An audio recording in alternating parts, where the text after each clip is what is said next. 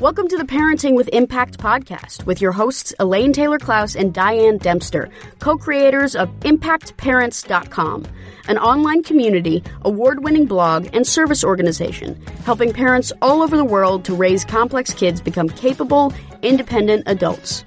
Hi, everyone. Elaine and Diane here. And we know that you want your complex kids to grow up to be happy and independent. And yet you're not always sure how or when to help with that. In this podcast, we'll encourage you to collaborate with all kinds of complex kids and support them in navigating life and learning. And we'll interview leading experts from around the world, as well as parents in our own community, talking about how training for parents actually helps these complex kids. We'll talk about the issues we hear parents struggling with all the time and how a coach approach can support and empower your amazing young people. We won't tell you what to do. We're going to help you figure out how. So let's move on to the next conversation.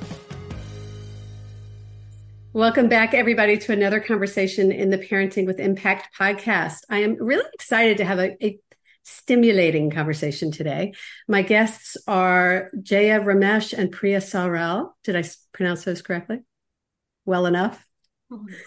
and they are doing something really, really important. They are writing a book called Parenting at the Intersections Raising Neurodivergent Children of Color.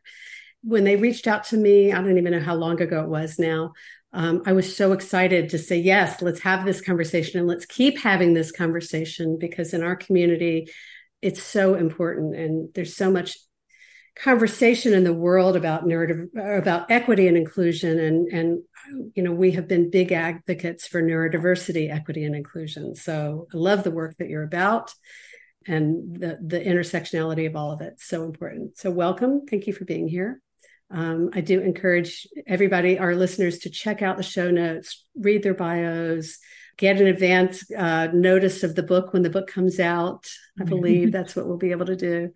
Um, but we'll talk about that. Let's start by by introducing yourselves from your lens. Like, how did you come to be writing a book on intersectionality, neurodiversity, and children of color? like, how'd this happen? Do you, do you want to start, Priya? Or? Um, sure, yeah. Um, I think um, a, a, little um, sort of background before, uh, like in in my timeline, if if I could say. Um, I think one of the earliest sort of um, memories I have of the kind of work I really wanted to do was, um, you know, back at, uh, thinking about the diary entry from my 12 year old self that said, you know, I really want to work with kids when I grow up, and that's something I want to do. And um, somehow my my life kind of took me on a different path initially, and uh, I found my way in a very circuitous manner to to becoming a social worker, and then a child therapist, working with young children, and uh, I think quickly working with kids um, with varied needs, many of them neurodivergent. I understood and and and you know really felt deeply that this work is incomplete without working um, with parents and and supporting parents in the in the in the most um, meaningful way to help them feel um, you know to build their confidence and their their skills and their you know regulation to be able to to care for their children well. And and of course all parents want to love their children well and want to um, you know what want that support so um, so deeply. And i think um, being a parent at that moment myself and working with uh, through many of the challenges i did uh, with my neurodivergent kid and myself as a late neurodivergent um, uh, well i have always been neurodivergent but late diagnosed right, right? I think that was really validating and also has kind of brought me to this to this work. Um, and I, you know, I, I know Jaya and I, um, we met uh, at, at, a context in a time where our first meeting, Jaya, was really around parent support, uh, and we didn't even name it that way, right? I think um, I just felt so much the safety um, of of um, you know that Jaya brought, and I was. I remember crying about a, a really deep incident that was, was so impactful um, to my son and I. And it was such a moment of relief and such an sort of, I think, important uh, juncture in our friendship and relationship. And and I love that that kind of materialized to a moment where we could write a book about supporting other parents in these. So, So this is something that on some level started for you as a child and then as an adult you came to to to sort of bring a lot of pieces together to to bring this. Uh Jaya, what about you? Hmm. Um, I love that connection you're making, Priya. Um, first of all, thank you so much for having us today. Um, it's really just excited to be here and to talk to you, um, Elaine. So, my journey to this book in this moment, I think as a sort of classically ADHD person, um, I've had many iterations in my professional career. Yeah. Um, and so, you know, I, I started off working as a an environmental campaigner for Greenpeace and then um, moved into teaching um, at a community college and then found my way into mental health counseling. Um, and around that same time, my oldest kiddo got diagnosed as neurodivergent, both with ADHD as well as um, giftedness, um, which I know sometimes people don't see as neurodivergence, but it is. Um, oh, for sure. And often um, coexisting. Coexisting, right? The twice exceptional. Yeah. yeah. So I think that started my the, that that personal, you know, started my journey into this this area. Mm-hmm. And I remember at that time um, just really looking for resources to support our family and noticing that, you know, there was something missing in those books for me. And at, at that time in my own development, I didn't have the language to name what was missing. Yeah. I felt sort of this resistance in me about like, this advice or these tactics don't really sit well for me, but I couldn't understand why. Right. Mm-hmm. And I think I've come to understand that why it didn't fit was that there was a, a presumed uniformity in experience, mm. um, and it didn't really capture the the experience of being a family of color, having an immigrant background. You know, just all the different layers that when we picked up these resources, we were like, this doesn't quite fit, right? Um, yeah and then in my own private practice just the work i you know there's this thing in mental health where mm, the the clients who draw the people who come to you there's something about like they find you but you also are they you also need them in a way right? Like mm-hmm. it's like a co-healing that's happening. And so a lot of the folks that were coming were couples and you know who were parents of kids with neurodivergent kids and how that was impacting their marriage yeah. Um, and also a lot of neurodivergent adults. And so when this opportunity presented to to write this book, um, it just felt like a really sort of natural um, conclusion of all of this process and learning and growth um, yeah. to put this out in the world. So, so what what strikes me about both of what what I'm hearing from each of you in different ways, and it's a, it's a it's almost like a parallel to the experience Diane and I had when we started Impact, was this recognition that there's this need, this this need, this gaping void of service, mm-hmm. and um, and that what's available is close but not quite there, and it's not really filling this this void. And for us, it was anything around parenting because in those days that wasn't there. And and then this this coaching framework versus the therapeutic model. And for you it's about you know does this speak to my culture? Does this speak to my community to me and my community? Mm-hmm. and um and the the more work that's done in this space the more we see the needs and we begin to fill more and more and more of these cracks and crevices mm-hmm. of of gaps in services and support for families. Um, the other thing that I'm hearing both of you speaking to is the adult experience, right? Whether it's as an adult with neurodivergence ourselves or as a, a parent or couple dealing with neurodivergent kids, that you know, no, nothing prepared us for this. That's right. As adults. And, and I think that you two speak to that very clearly. Um, and so you've both alluded to the fact that somebody came to you and said, let's write this book, right? So mm-hmm. can you speak to that a little bit before we move into what do parents need to know? But start with yeah. that. Yeah. You, Jay, you go first. You want me to go? Sure. Um, so uh, a good um, friend of ours who used to be in the publishing industry connected us with an agent who had an autistic, who has an autistic child. And um, you know, is a child of color and said, you know what, I am seeing all these parenting books out there. There's really this gap. Mm-hmm. Um, we need someone to write it. And we got connected to him. And, you know, we, I think both went through our sort of imposter syndrome phase. And maybe sometimes we're still in it. I don't know, Priya. like, Probably. Most like, of us are.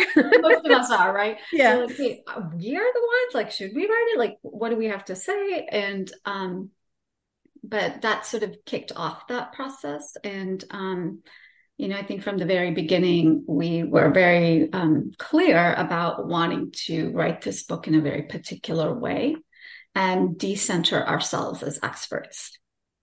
So, what do you mean, Priya? Will you pick that up? Write it in a certain way. What does that? What does that mean? Yeah, I think um, I think as um, parents of color, as um, in raising children who are neurodivergent and of color, we have experienced um, and seen just there's so much out there that's telling parents what to do and how to do it. Right. And um, in a context, as we contextualize this intersection um, under systems of oppression, um, that sort of our parents are saddled with, you know, that and, and and that you know these messages come through different portals, different sites, right? The school system, the the criminal justice system, um, you know other other parents with internalized um, you know oppression too that that that gets you know parents get judged for the different ways in which they choose to parent. Um, and yes there are some real constraints um, here that that parents have to contend with and work with. Um, but it's also i think um, really was really important to us as a way to disrupt these mm as a way to connect deeply within, to sort of affirm uh, to parents out there that deep within you, you have the wisdom, you have the solutions. And it is really something that we wanted to you know come we, we wanted to come in with um, with also the perspective that when um, we focus only just on a single story and a single experience that gets spoken for all. And I think we really wanted to, um, as a way to disrupt this too, to offer multiple ways of parenting and multiple stories from different angles and different, you know, identities to to present to our parents that there are so many different ways to choose to parent well and it's so easy to be to to succumb to that here's what to do here's three steps and then your your child yes. will be golden right. and that Beautiful. is what we really wanted to um, walk away from so um, we have yeah approached it this way so so let's take a quick break and then we're going to come back and sort of dive deeper into to some of the content that we're talking about Hi, it's Elaine. And if you like this podcast, you'll love our coach approach. Whether you're a parent looking for support or a professional supporting families, we invite you to download a free guide with 12 key coaching tools at impactparents.com slash gift. You can begin using a coach approach to help kids become more independent or improve all of your conversations at work and at home. That's impactparents.com slash gift. So, welcome back, everybody. My guests are Jaya and Priya, who are writing a book on parenting at the intersections, raising neurodivergent children of color. And and what you were just speaking to was was the what I would call an invitation to parents was really creating a book that's an invitation for parents to trust their their knowledge, their instincts, uh, to lean into their own cultures and find find the path forward rather than looking to the experts to say what are three things or five things or 10 tips or you know um, but to really uh, step out of the, those realms of judgment. One of one of the things i've experienced and um, you know the work we've done at impact uh, we, we've really because it's a coaching framework and coaching is very an empowerment based modality um, it's all about inviting people to trust their instincts. So i think there's a lot of mm-hmm. synchronicity in, in what you're talking about and and what we've seen is that um, there's something in particular in cultures of color, immigrant cultures, uh, small town culture. Like there are all these different communities where kind of every culture or community seems to think they might be a little bit more conservative. They might be a little bit more um, like there's this, we all on some level see ourselves as different from the other. Mm-hmm. And so we need to find our, our individual path within it. And then there's also this uniformity of experience. Mm-hmm. So I'm curious, um, as you as we look at this question of what do you what do you want parents listening to this to understand most? Yeah. I want to I want to lay that framework on it because there's this way in which we have a commonality experience, all of us as parents of kids with neurodivergence. And then we each have our own cultures, whether it's it's people of color or other individual mm-hmm. cultures. I, so what comes up? Yeah, I mean, I think that's an important question because so I, I think just adding on also to just what Priya was sharing, right? It's I think the big thing that we really want parents to understand is that parenting is not happening in a vacuum, right? Mm. That we are shaped um, by these larger dominating systems of oppression that we live under. Yeah.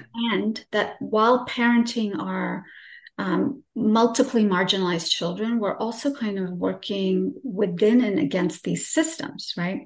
And so part of the offering of this book is for when we talk about things like white supremacy, capitalism, settler colonialism, they feel really big and amorphous. And they're like, what, what does that mean?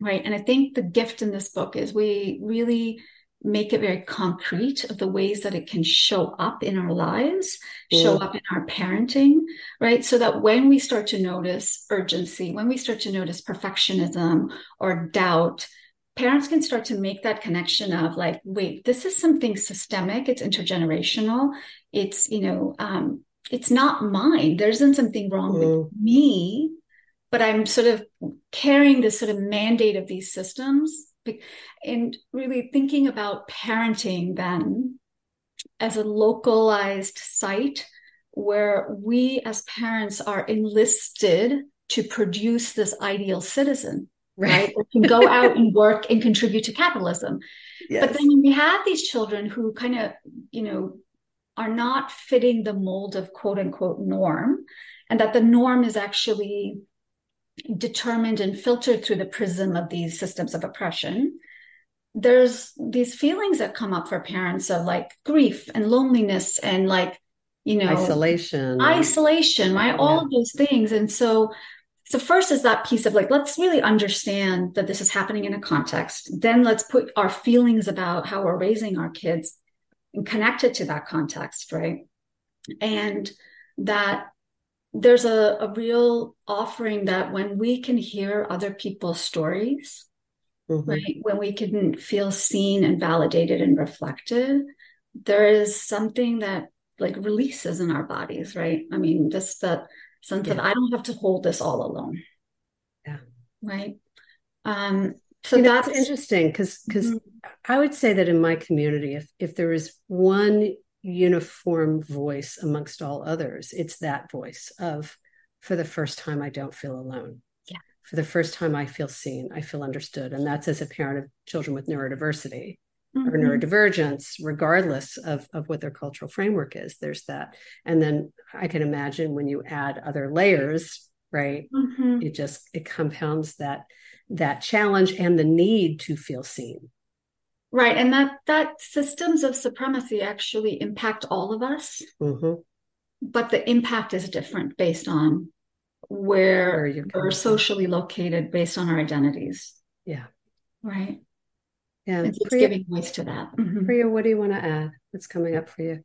I think the piece about um, sort of working within there there are these universal themes and also I think individually and culturally uh, we spoke to so many parents that added their own sort of you know brought to light the messages and that they had absorbed from their own families growing up. And that was very um, there are flavors and there's differences in in that right? Like how difference is constructed and seen within cultures within cultures of color and how perhaps over time that um, you know that I'm losing my words but the acceptance or the the not just acceptance that feels weak but embracing able to perhaps celebrate and embrace difference yeah.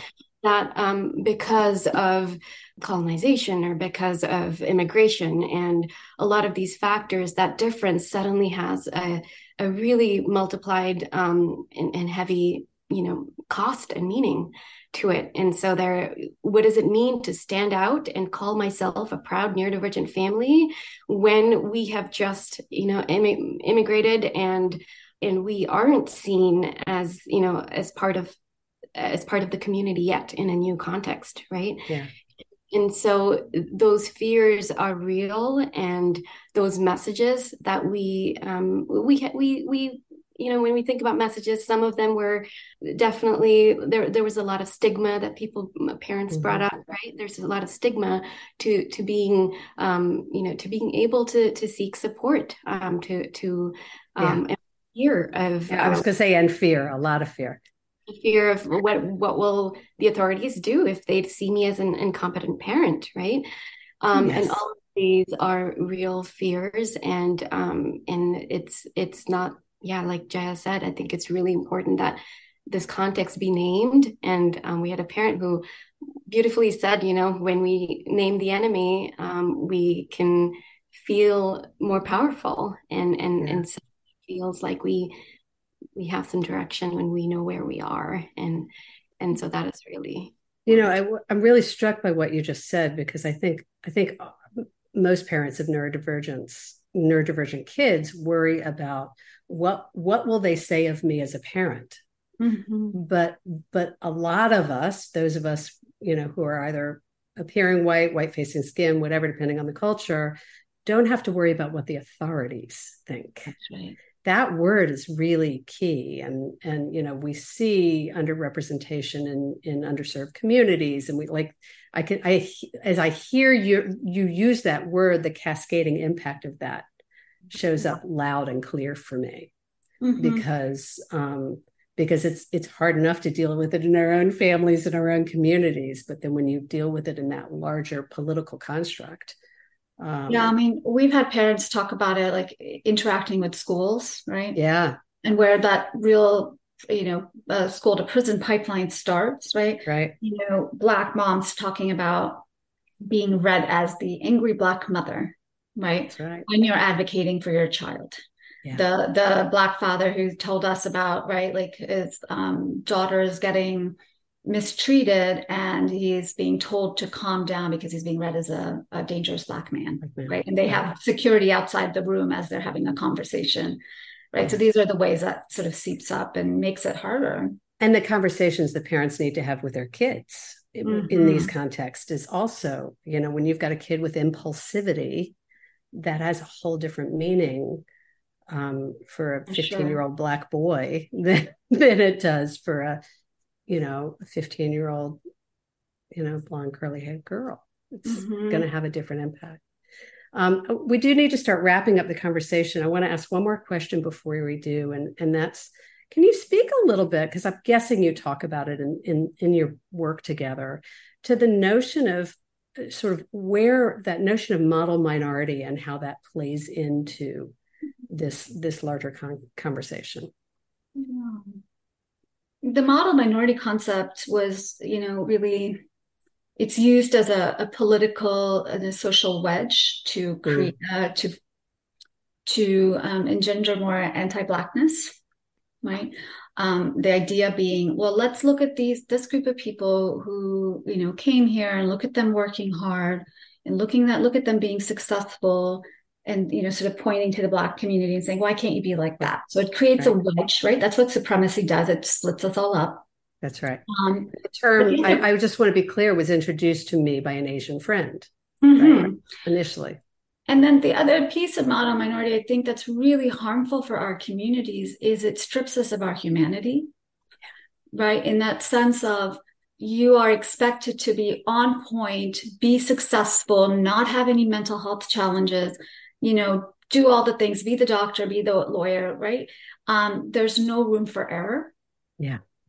And better, so, stronger, faster. Yeah. Yeah. So it's like you're always striving and you're striving by putting others down which adds to this compounded perfectionism exactly. that is particularly unhealthy with when you have neurodivergence under I, I, just want to add one thing if i can go back to the other piece yeah. of what the you know we want parents to know is that i think the other thing is that because there's so much standardization around education in our medical system and all of that what we consider the norm, right? What we consider like expected of children, we're relying on standards that don't actually fit.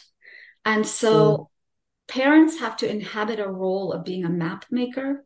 And that's sort of how we talk about it. Like we are actually charting a course here and that yeah. some, that the models we're given don't fit right? And i think that's also really important to name that there is something here to to charting a course. Yeah indeed. So i, I like the metaphor a lot because we the, that notion of the gps system right? Sometimes sometimes it it goes on the fritz and we have to actually find our way without mm-hmm. without that map somebody else's map right? That's where community is so useful to yeah yeah priya, priya what do you want to add um, I think the the model minority piece also is another layer to um, masking for neurodivergent kids, right? And and and parents as well. Um, I think the whole, um, you know, what we want from this book is for parents to read this and and have you know permission for themselves to to navigate uh, uh, the where spaces where they don't feel like they can be fully authentically themselves and mm-hmm. partly because neurodivergence is not accepted but also because um, you have to uphold this model minority piece for for those cultures of color that that kind of um, you know, which is uh, you know it's not all cultures of color that that that fit that model minority standard um, in society but but I think um, that is an, an, additional factor that allow that that prevents um, you know uh, parents and and children to be able to fully authentically be themselves in in cases.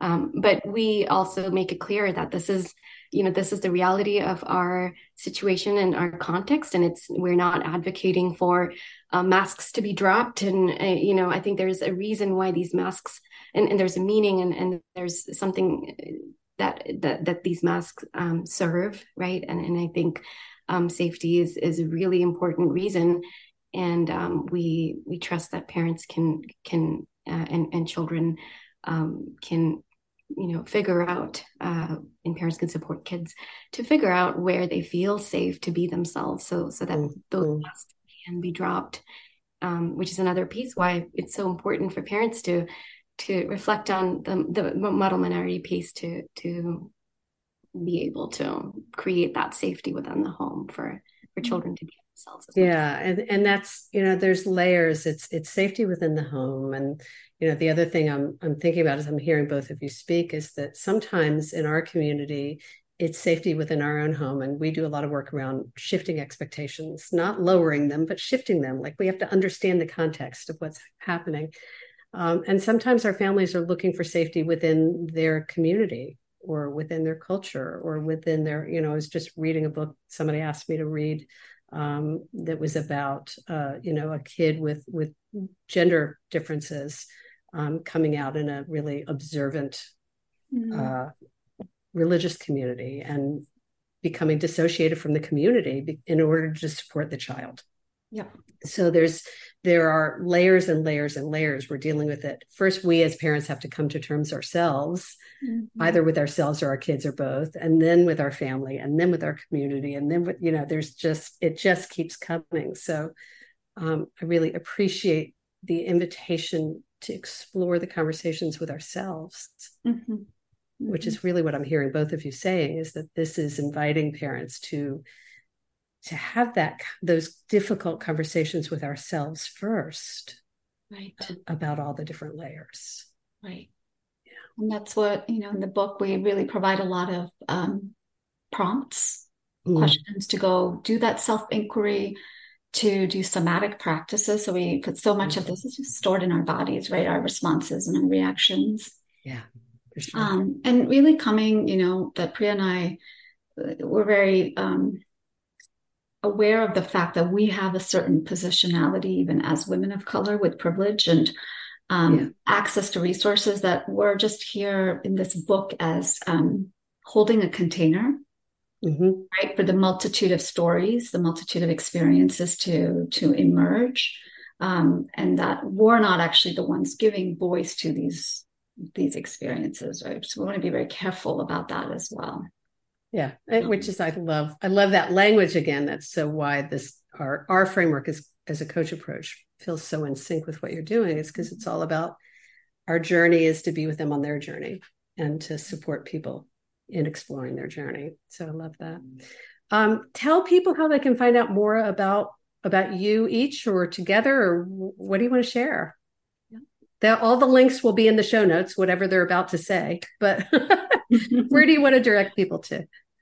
We have a joint book, um, a website for the book. Um, it's www.parentingattheintersections.com. And um, we have an Instagram uh, page as well, and that's at parenting at the intersections with dots between every word. We'll have it all in the show notes, so you can just go there. And, the and... book is available for pre-order right now. That's what I was trying to say earlier. Thank you. Yeah, so I don't know exactly when this show will release, but um, I'm pretty sure it's coming out before the book is coming out. When's the book actually going to be released?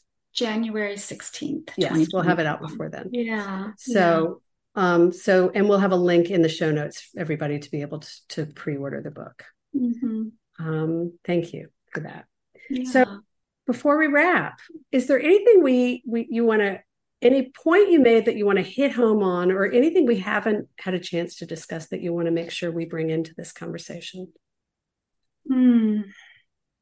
I think for me, I just want to really, you know, say just, you know, a lot of love and um, for parents out there who are doing this and that they reminding them they are enough.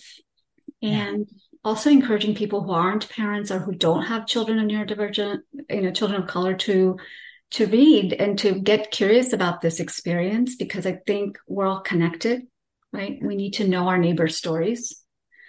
And that our children are uh, you know they're they're like a there's a there's a medicine that they're offering us if we're just willing to listen.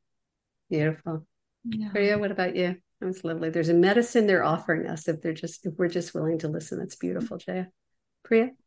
Yeah i think uh, maybe just coming back to what, what jaya shared um, this book is mainly for parents at the intersections but i think there's so much here so much wisdom um, that uh, I think these stories offer um, to anybody working, living, and um, uh, caring for children uh, at, at these intersections. And um, and I think as as a professional, as a mental health therapist, I think it was really humbling to to hear stories of um, um, professionals working with uh, with uh, families who have invalidated um, their experiences and um, I know that all of us professionals, we come to this work with such goodness and, and such good intent um, to do well and to do, um, you know, no harm. But um, the fact is, we are also impacted by these systems of oppression, and they do work through us. And it's so important um, to really listen to the voices um, uh, that we're serving, and um, really be able to to use uh, any of the wisdom that we offer in, through the book and parents offer through this book to take that in and to to really um, um, reflect on on um, on your own sort of practice. And I think that was a really big takeaway for me as well as a professional. So um, that. that. Mm-hmm. Yeah. Well, and what jumps at me from what you're saying is that as as important it is, and we talk to parents all the time about, you know, seeking out providers who are well informed about mental mm-hmm. health or attention issues executive function adhd because not not everyone is is is well educated in that arena. Similarly it's really important to seek out providers who understand and have done their own work around this issue of intersectionality and, and community say it again? Ongoing work. It, it is ongoing yes. work. they're a work in progress. We're a work in progress you know mm-hmm. we always come back in these conversations don't we to how important it is for we as parents to be doing our own deep work yeah. parenting calls us forward more than anything else to do our own deep work and so thank you for mm-hmm. creating a, an, a vessel an invitation a, a platform for us to do that i think it's really mm-hmm. important i'm super excited to be able to support you in this Thank you. Thank you for having us. Yeah. One more quick thing before we wrap. Do you have a favorite quote or motto that each of you would like to share with our listeners? Sure. I think something that um, uh, struck me, and we were talking about the expectations earlier, um, Elaine. I think I've been really sitting with. Um, it's not a it's not a chalked out motto, but just sort of a mantra, perhaps that you know, it's important to have reasonable expectations and and low, maybe perhaps lower your expectations if that's what it needs to um, that that's what needs to happen. But that doesn't mean that you stop believing in your child. I think those are two separate concepts, and sometimes it can get really confusing. So I just want to say, let's all believe in our children and listen listen to them and their needs. Yeah, I love that. Yeah, mm-hmm. seeing what's possible. I used to say to my kids, "You're going to be an amazing adult. We just got to get you there." Mm-hmm. Oh, I like right? that. Yeah. I like that. Jay, what about you? In terms of a quote, I was actually I, I, think I feel very called to this. It's it's in my email signature.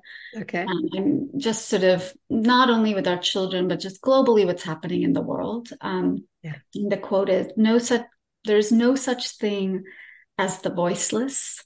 There are the deliberately silenced or the preferably unheard. And that's by Arundhati Roy.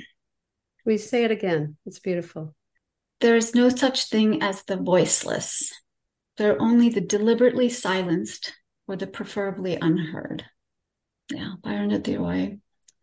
And something that I think a client taught me, and I'm trying to live into this more, is give the roses to the people in your life when they're still alive.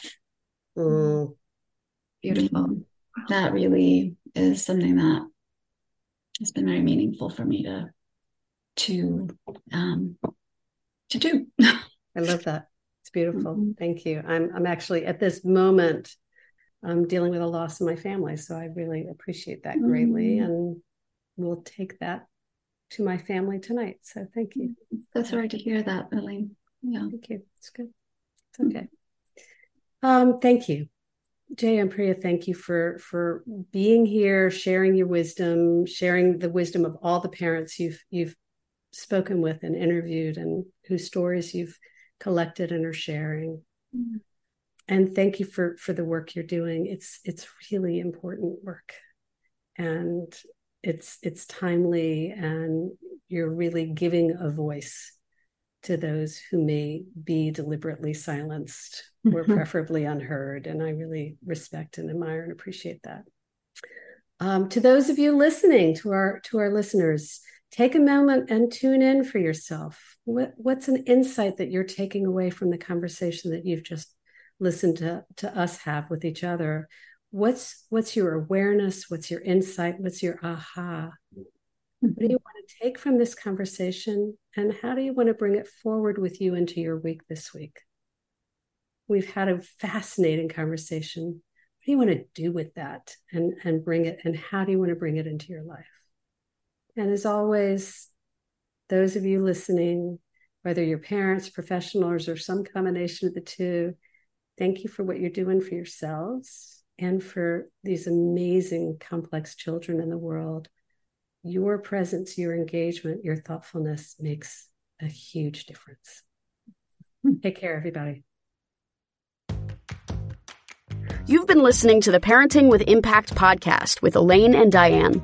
For more information on the Impact Parents community or to join Sanity School for Parents, please visit impactparents.com. If you like what you've heard, please share this podcast with friends who need similar guidance and subscribe wherever you listen to podcasts.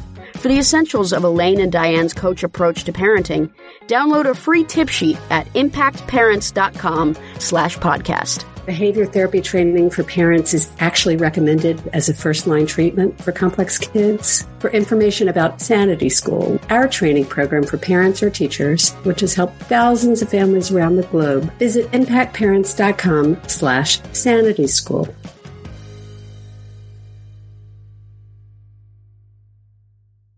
This podcast is a part of the C Suite Radio Network. For more top business podcasts, visit c-suiteradio.com.